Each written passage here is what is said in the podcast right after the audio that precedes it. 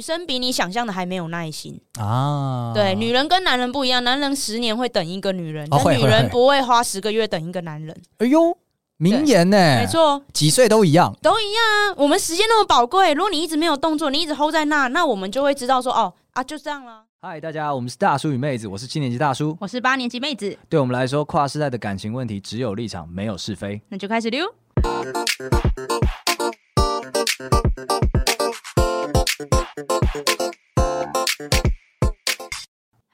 大家好，我是大叔，我是妹子。那我们只有立场，没有是非的树洞持续开张当中。那希望大家贡献更多、更优质、更好的、更有趣的故事给我们。对，因为我们之前就是自从就是开始征招，哎，算征招吗？对，征招一些就是呃各年龄层的故事之后，真的有老人家投稿来嘞。不要讲老人家，人家这是年纪与我相仿，那就老人家、啊 不，不是吧？还还好吧？哪哪有这样子？尊敬一点好不好？尊重尊重。就我没想到老人家们除了健康问题之外，还有其他的烦恼。你还真别说，我们那个收听比例真的是年龄层有在上升，那我们一看就知道是谁在吸引他们了。应该是年轻的你，我本来预期是可能十十八岁到二十二岁的人会激增，没有。好了，从今天开始我们就叫做妹子与大叔，没有办法。好了，今天正好，我们就来聊一个树洞故事。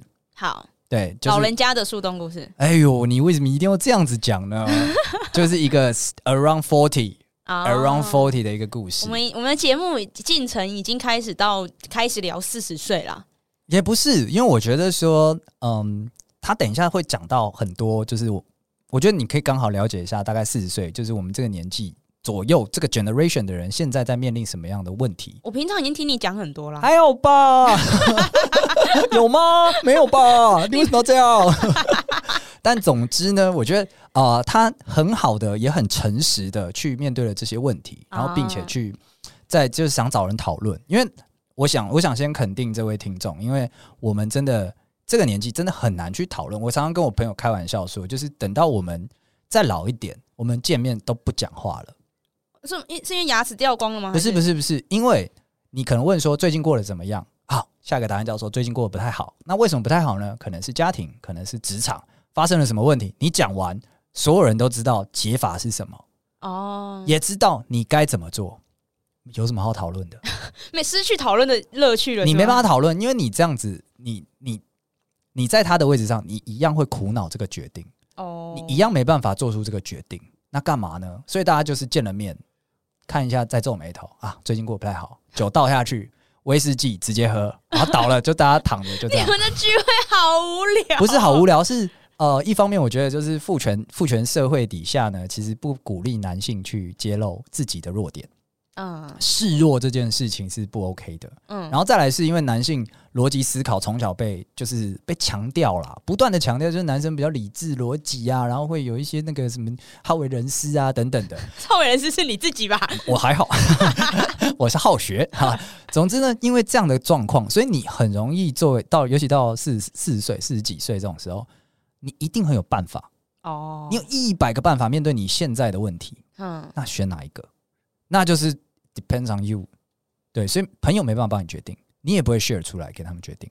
然后从以前你就不 share 了，到了你已经位高权重的时候，你怎么会再 share 这些事情啊？对对对，所以这整个就是，我觉得这一篇就是。也很谢谢他投稿啊，就是他一次性的把在那个年纪的男性会碰到的问题，给所有这个十八九岁的小女孩们一个好好的科普一下。所以这一集是中年危机？不是，你这样讲我真的觉得是不太中年 emo emo 起来。对对对对，所以就是任何就是现在可能在听节目二十几岁前段的女性朋友们，你身旁那个看起来北七北七的男朋友，他四十岁就会这样子。啊，对他，他在想什么？你可以提早知道他在害怕什么，你现在就可以改变他。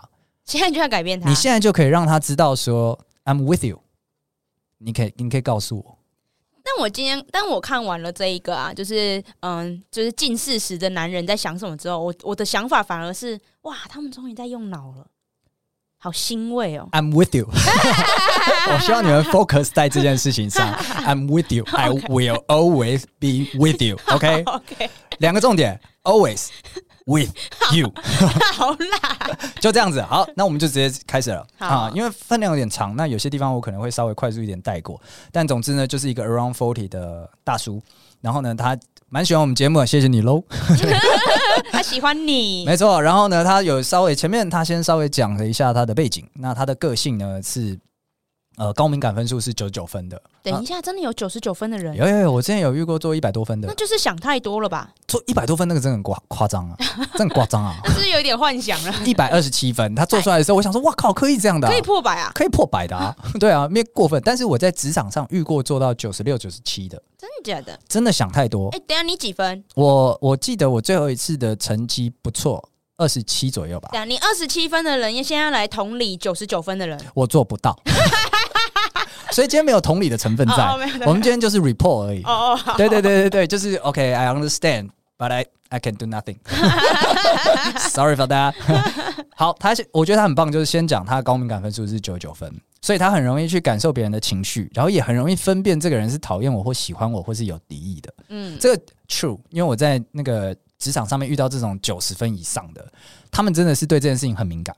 你先不要论对错，他们正确率也是很高，可是你。你讲到对错的话，你会用一些很具体的事件去评价他，就比方说他真的有打你，那他真的对你有敌意。可是他有时候是一些小动作，他就感受得出来，所以其实真的是是存在的啦。所以他用这件事情来表达说，所以在异性的交往上面，如果有一些异状，其实他是容易感受到哦。所以他有点像是先拿出一份医疗证明，证明说我的神智是清楚的。唉，你为什么一定要这样子讲话呢？你为什么一定要这样子伤害人家呢？为什么呢？我还没四十岁，我在试图理解你们是这个意思吗？他就你就把它当成说，他是先讲他的星座像是天蝎座，那这样就是一个怎么样的样子？大家先有一个刻板的概念啊。对对对对对。然后他他有讲到说，因为他已经是 around forty 了，所以他其实今天喜欢女生的标标准不会只有肉体。哦，对对，不肤浅了，没错，我跟你讲，so true，我们现在只有肉体满足不了我们，甚至你你有肉体也不算一个加分项啊，真的假的？那你们还要什么？我还是觉得蛮加分的，但是平均来讲，那就是全都要，没有啦，就是就是他他的权重会降很低哦，就不他的 priority 没有在最前面。对对，年轻的时候你在意十个优点，然后身材是九十五分，嗯，然后剩下九个去分那五分，嗯，然后现在 around forty 可能就是身材降成四十分。嗯，那剩下十个分，了六十分这样子哦，了解。对对对对，是有点这样子。然后他现在是已经结婚了，然后跟太太结婚了八年，然后相识交往至今十二年，也就是相恋四年，结婚八年。嗯，然后他们现在也不打算有孩子了。那因为他们觉得说，其实比较哲学的原因啦，他们觉得说，家生小孩到这个世界上，他可能也没有要同意，然后这个过程是短暂的，然后你之后得跟他分离。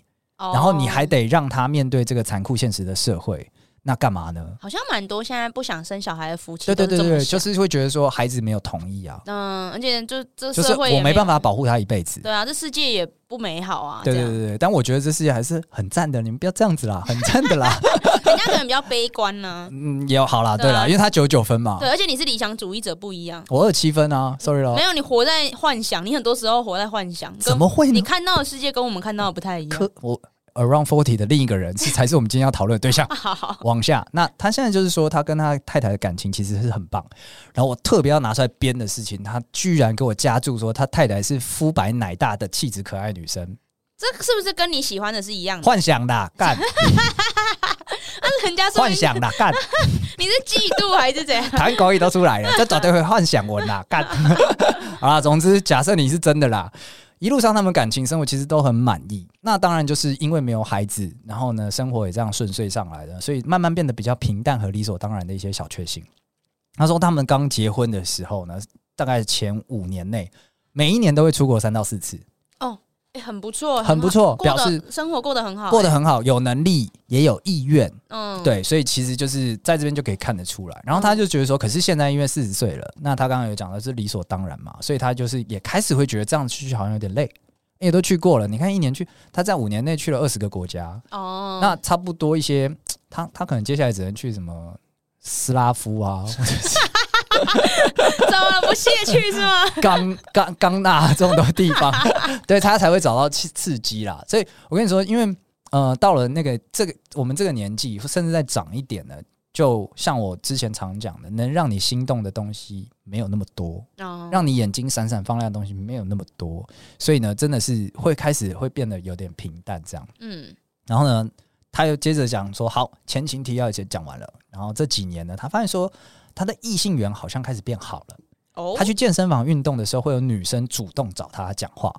然后会希望能够指导他们，或者是约出去聊天。嗯，然后他发现说，就是这对他来讲是一个 brand new experience，因为在以前，就是二十五岁以前的时候呢，他自己原生家庭的关系，然后父母的家庭就是那种原劳动劳工家庭了。嗯，所以他其实没有不太外向，然后呢也不是很突出的人，然后又高敏感，所以他的爱情运不是很顺利，嗯，也没有什么这种这种就是有点，哎呦。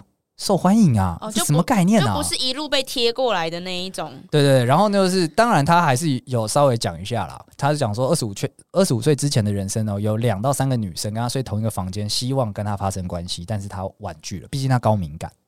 等一下，这跟高敏感有什么关系？就是他可能会想要很确定两人的关系才会去，但他甚至可以感受到说，就是啊，我其实真的不想要。他更正视自己的内心，还是只是那两个女生长得很丑？我也是这样觉得啦。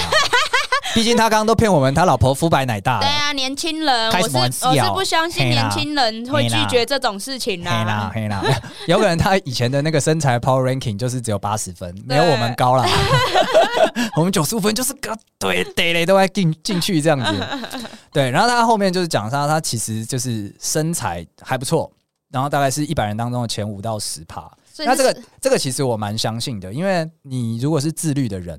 你在四十岁的时候呢，你会差距会拉开很大，因为大部分人都在走山。对对对对对，你只要持平你就赢了。嗯，然后你持平的状况之下，你还有点肌肉，哇，你大胜哎！哦，真的假的？四十岁是一个这么惨烈的，就是环境吗？你刚过二十五岁的时候，你没有感受到你进入了一个惨烈的状况吗？我那时候就觉得你的身体背叛了你。是啊，新陈代谢基本上跟没有了一样，停滞了。我跟你讲，他接下来还会继续帮倒忙。它储存热量的速度是以前的两倍，它多怕死！我跟你讲，还有你的身体接下来会教你很多事啊。但总之呢，就是他，他的他虽然不高，身材不错，然后他就是长得也也不错。嗯，他用了木村拓哉这个词，我觉得也是开玩笑的啦。等一下，你说他长，他说自己长像木村拓哉？诶，我他怎么讲，我怎么信啦？嘿啦。毕竟刚最不可能肤白奶大，我都信了，所以这个就 OK。我觉得他现在开始有点 show off 了，我我怀疑他根本就没有感情烦恼，他根本就是投这篇来就是要我讲出那三段话，对，呛爆我，呛我们的木村拓哉四十岁的时候有肤白奶大的这个老婆，然后有很多人向他示好，然后他全部婉拒。他在呛你，他 他为什么不是在呛你没有肤白奶大？搞不好是这样子 啊！好啦，总之呢，因为他的个性的关系，所以他其实，哎、欸，他现在回头看，觉得可能因为这样，他有错过一些事情。好腼腆的木村拓哉，对，他就觉得说，哎、欸，好像，好像，好像就这样了。一开始他也接受了，因为就觉得说那是自己个性，我已经用不怨不得人嘛。可是他现在变成大叔了之后呢，异性缘来的更多之后，他就会开始有点，哎、欸，原来是这样子的吗？社会是这样运作的吗？打开新世界，这样子。倒吃甘蔗这样。对，然后因为他现在因为大叔嘛。没什么能讲的，通常都是一定是年薪，年薪就是很不错，年薪都是两百以上的，嗯，两百台啦，两百台啦，嗯。然后呢，他说就讲到终于切入重点了。去年有一个实习生来到公司，哈，然后呢，实习生是一个呃外表靓丽的小千金，然后读大学而已哦，就可以暑假去欧洲、韩国、去日本这样八到十次。什么？等下八到十次？对，就可能他就是去个三天四天这样子。哇，对对对，就是有那个钱，那可能不是。八次欧洲，两次日本啦，你可以想成可能八次日本。可是这也不一般了，也对，不一般了，就是可以疯狂去的概念这样子。那也有可能是呃，每一年都有出去，啊，一年可能出去个两次，嗯，但也不是很一般，嗯，对。然后呢，他现在因为在工作上跟这个人有了交集，然后呢，这个小实习生呢就会主动的邀请，就是在计划结束之后呢，一起去喝咖啡，嗯，然后他们就约了大概两三次。然后他提到说，这个实习生可能非常仰慕他的专业知识，还有热情的工作经验分享。等一下，不需要自己推敲啊！他这样推敲的原因很简单，真的就是因为我们，我们真的也是会想说，你年轻女孩子图我什么？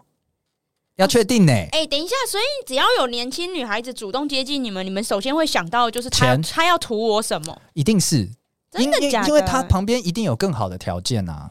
他在人生的上升期，我可能已经到人生的高原期了。嗯，从他的角度来看，他是仰望没有错，可是他的他的斜率可能比我更陡啊。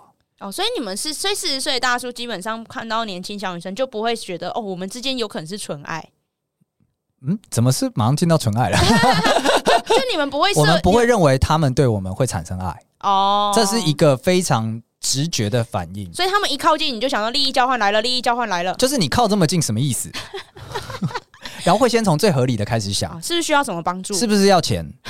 哎、欸，他家有钱，所以他不需要钱。那他要什么呢？嗯、那看来是是是经验喽，是专业喽，嗯、是这样的。所以他前面的铺陈是这个意思，就是他不缺钱，所以他不缺钱。那他看上我，只是只能是这样吧？因为要讲帅，他身边一定有更帅的。嗯，对。那我就是为什么呢？这样子。好的，那因为他们也有一些共同嗜好。然后就是他们都很爱阅读啦，然后很就是深度旅游啊，等等等等的。所以呢，他的出现，这个实习生的出现呢，对这个大叔，他就有一点点是一种 生活中的一个绿洲，嗯、一个小小的救赎这样子。嗯，他们有两个月的时间里面呢，每天都传讯息。而且常常不是传那种对话，就是你来我往那种很甜蜜暧昧那种哦，他们深度的啊，一次都五百到一千字。等一下，这个应该是工作讯息了吧？笔友，哎，工作讯息会写到五百到一千吗？你会列点吧？对啊，不会啊。所以他就是说，他们其实有点，我我看起来觉得是有点笔友这样子。嗯，他是真的把他当一个 sharing life 的人在来往。嗯，那当然，现实上女生小实习生有男朋友，那他自己有太太。所以他更不理解了，就是他到底是这三小，你到底图我什么？嗯、他自己一边享受，可是他还是在想，你到底图我什么？不好意思，我们年纪大的人就是会很理性的去分析。你们讲话好直接，好粗暴哦。我们没有问他嘛，他也没说要问他呀。而且他问的时候，他毕竟高敏感，他可能会问的比我更好啊。对，他说实习生认为说他们可以成为知音。哦，知音难寻，这样，嗯，不愧是写五百一千字的这个笔友们，是。直接讲知音难寻。对，可是因为呃，我们这个年纪的人会觉得说你，你你不跟你老婆做这件事情，对，你跟另外一个人敞开了一个非常。私密的一个沟通管道，嗯、那其实有一点精神出轨了哦。而且这，这就算他就算没有暧昧情愫，只是只是聊天，可能分享后，如果真的是知音，只是分享，例如说一些深度的，假如说可能对电影的看法，对新闻的看法，对对对对，有可能是这样，这样也算精神外遇了。因为呢，我们这个年纪很自然而然的，就是会，你看，像我们刚刚一开始，如果有年轻女生靠近我们，你要什么？你到底要我什么？嗯，我们会一直 confuse 在这件事情里面，嗯，尤其在你有伴侣，我有伴侣的状况下，哦、什么意思？哦、对，就是我们要确定这段关系来往的基础是什么呀？然后呢，另一方面呢，我们也是不断的在，就是我们出社会这么久了，你看过很多强的人，你会开始比较知道自己在这个社会的位置，嗯，所以你会你会像他前前面一直讲说，应该不是这样吧？应该不是喜欢我吧？应该不是喜欢我吧？他会需要一直去去处理这件事情。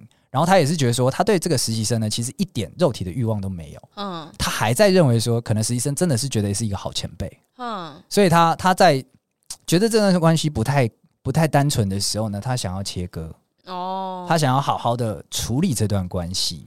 嗯，对。那他他也稍微解释了一下，就是他沉溺于这段关系当中，可能是因为像刚刚前面讲的，他以前内向、高敏感。所以他没有办法，就是就是他有一个空缺了啊。我们粗暴点讲，就是临老入花丛。嗯，对，就重新享受到这样的感觉。所以他加上他现在生活的压力，就是可能呃父母老啦，然后思想上的固执啊，然后自己的孤独啊，对，所以这种时候呢，就会觉得说，呃，再加上他工作的压力，然后在竞争上面，因为他年薪两百，也不是，如果不是那种很很潮的科技公司，其实应该要。应付的人情压力是很大的，就是你可能部门间的勾心斗角，就是专业上可能 OK 了，大家都 OK，但是你可能要站稳脚跟，你需要做一些事情，这样子。对，所以他会觉得说，是不是因为这样子呢？他他只是想要重温一下当年这种年轻的感觉，嗯，是不是？我是不是真的把这个有朝气的女生对我的示好当成了，就是哎，我现在在逃避四十岁，我重温高中这样的感觉呢？所以他其实是很困扰这件事情的。那同同一时间，就像我刚刚讲的嘛，他现在家庭有家庭的问题，爸妈年纪大了，然后呢，跟自己的兄弟姐妹的关系不好，然后呢，跟朋友的渐行渐远，因为有可能这是你这个也是你长大之后才会发现的。以前跟你国中，大家都说国中同朋友是一辈子的嘛，才没有。嗯、国中的朋友，他跟你就有可能是阶级差最多的人，嗯，是最有可能走不在一起的人。嗯，高中也是，对，所以你的朋友很有可能到最后大家都是渐行渐远的。所以呢，他他是他他很认真的把他的呃问题给丢出来。他现在碰到了一个安慰剂，他觉得用这个安慰剂不对，他想要知道说，好，那有没有其他的方式？嗯，他想要知道说，那我该怎么做切割会好一点？这么认真的一篇文章，然后你在那边。但我这样听下来，我觉得这一题非常简单，一点都不难解啊。什么？你居然这样小看我们四十岁左右的人？这个，因为我觉得 气急攻心了。我觉得你们老人家把事情想得太复杂。你说完，你说完，你们考虑太多因素了。因为其实这个，你就只要确定你对这个女生有没有其其他的想法、非分之想。如果没有的话，他就只是单纯的忘年之交而已啊。对，但是我跟你讲，人越到中年，他就是一个很 complex 的一个一个一个状态。就是他，他今天你以前就知道。今天跟这个对象要不要交往，他就没有那么单纯，他可能有两三种不同的原因，不管是外在的或是内在的。那到了可能四十岁、五十岁之后呢，这个原因会变更多，来源会变更多，就包含刚刚讲到，他现在是一种安慰剂，嗯，所以对他生活是有正面注意的，嗯，对。可是啊，他又不想耽误他人生啊，可是只是聊天，没有不会耽误到人生吧？花了也是时间呢。如果这段时间是没有结果的，而且他哎，等一下，你所谓的没有结果，可是如果今天他们真的只是朋友，然后聊一些就是聊一些呃彼此的想法，这个跟耽误人生哪有关系？好，你平常会跟谁聊五百一千字的讯息，然后会期待收到对方的讯息，然后再回个五百一千字的？跟你啊，我我有讲那么多字吗？等一下，你每次回我都超短，我感觉你没有很期待呢，你丢出来就是呃太多了，月。在那边讲什么？但总之，因为这是一个我，我觉得其实放在现在来讲，它更是一个不不寻常的互动哦。Oh. 对，现在都只能 po IG 二十字、三十字的，他在你身上 po 了五百、一千字。那当当然，我当这个年纪，我们就是审查会从严。哦，oh, 对，防范于未然。可是用字数去算，是不是也太太肤浅了？对，太肤浅了。应该要从内容去看吧。如果今天我我这样假设，如果今天我真的就是遇到了一个可以跟我聊很深入话题的东西人，然后例如无论就聊很多看法，因为其实你我我觉得啦，我觉得你有时候遇到就是有点像 soul mate 的人，他不一定会是你的另一半，因为他可能只有、oh. 例如说他只有在想法这部分跟你可以分享，但他其他的条件根本就不符合你的。你的对象求 就是求偶，你的你的配偶对就是条件的话，基本上你跟这个人，你们也就只能进行想法上的交流啊。OK，那如果你今天你们今天是这样子的关系的话，我觉得如果断掉了，或是因为呃，只是因为在意说什么哦，我们可可怕被人家讲话什么，我觉得这样好是不是有点可惜啊？我也是觉得有点可惜，但是因为他我们我们真的是会从严审核啦，就是会发现说好像你有意往下一步，那我们就会退。哦，那我那个不能提出吗？就直接跟那个实习生讲说，这个就很像是你年轻的时候，那个男朋友都会跟你讲说，你为什么他看起来就喜欢你啊？啊，你为什么不跟他划清距离？然后你就会说，他没他没说他喜欢我。哦，就这个概念，不能先讲吗？这种事情不能先讲吗？都已经讲了，有太太了。不是啊，我的意思是说，就是他可以跟这实习生讲说，就是我很喜欢我们这样交流这些想法的互动。不过因为我太太，我怕就是你会误会，所以我想要先声明。就是生气，从明天开始再也不传讯息来了。那那那，那就掰嘞。可是那这不就他要的结果吗？他不就是要确定说他们之间到底是什么吗？他想要安全的让这一段关系不要失控，所以他不想断掉。就算今天对方喜欢他，好灵魂拷问哦。对啊，哎、啊欸，那个这位这位原 PO，如果你在听的话，你到底想怎样？现在树洞二，拜托。对，我现在就好奇啦，就是他到底是不喜到，嗯，他到底这一段关系到底有没有暧昧？这是第一点。如果说没有暧昧的话，我觉得很好解啊。从我的角度来看，我觉得是有暧昧的，他也是觉得有暧昧的。然后再加上他外在条件并不差，然后他的呃社经地位也 OK，所以其实基本上对女性来讲，我认为是一个在婚恋市场很有竞争力的对象。所以他才会在一个女性对他试出了不寻常的来往关系之后呢，他会担心这件事情继续发展下去。哦，所以他想要断掉。我觉得他也不太想。等一下，你们到底四十岁男人在干嘛？我们就会想很多，然后做不了决定。对啊，你们到底是怎样？这不就很这就是一翻两瞪眼？你你你要这个你要好，那我们我们先不要管他到底想不想，你要怎么帮他安全下装？就是我们想一个最最棒的状态，就是他保持了这个关系，但是又不会伤到女性的尊严，然后并且就是大家维持在一个笔友的状态。等一下，你所谓的安全下装是指说不不要跟不要跟这个女生有进一步的发展，对，就维持在现在。对，那他就做现在在做的事情就好了。哦，你是指说你现在其实做的蛮好的，继续保持，就是你不要再有再有 further 的动作的话，下一动动作的话。这个段关系就不会往下啦。哦，OK OK，对啊，女生可能自己也会知道，女生会分辨的，所以你再撑一撑，是不是？就是你可能再撑半年，你就是 hold 在这。女女生比你想象的还没有耐心啊。对，女人跟男人不一样，男人十年会等一个女人，但女人不会花十个月等一个男人。哎呦，名言呢？没错，几岁都一样，都一样啊。我们时间那么宝贵，如果你一直没有动作，你一直 hold 在那，那我们就会知道说，哦啊，就这样啦。哎，她有男朋友呢，所以她是不是可以等更久一点？她她有男朋友了。如果如果好，我先我这样讲，如果今天她真的是跟这个大叔有在暧昧的话，嗯，那表示她是有本身就是有这个机制在运作。OK，对。那如果大叔这边是一个死相的话，他就会再往再去找新的巷子啦。Oh, OK OK。而且这个女生看起来资源是多的，我不觉得她缺这一个大叔。大叔 OK，对。你怎么把我们听众讲的这么一文不值啊？说什么？我只是就是实话实说，理性分析而已。怎么会这样子啊？好，但我觉得你这个。的确是我们没有想过的，因为就是你你以不变应万变，你只要不不越线，那球权就回到人家手上了。对啊，因为感情这种事不是跳双人舞吗？哦、你只脚跳，你脚不要过来，我也不能勾上去啊。OK OK，真的勾上去，你再来信好不好？我听了妹子的话，继续这样下去，结果她约我出去，那该怎么办？我的裤子被脱掉了，这时候要不要勃起？这样 OK，但是呃。听你讲完之后，我某种程度上也是认同的，因为我自己是，嗯，我讲这一篇，他讲了很多关于这个年纪的男性会碰到的问题，他们的确就是你会开始找人第二重心、第二人生的开始，对。然后像我身旁一些朋友，他们分几大类，那有一种是他已经在找要退休的公司了，他可能进入大组织，决定待到退休，嗯，然后可能就是 focus 在家庭。那另外一种呢，他可能就是会。你看他小时候都不喜欢那个体育课的，就是跑很慢的那一种。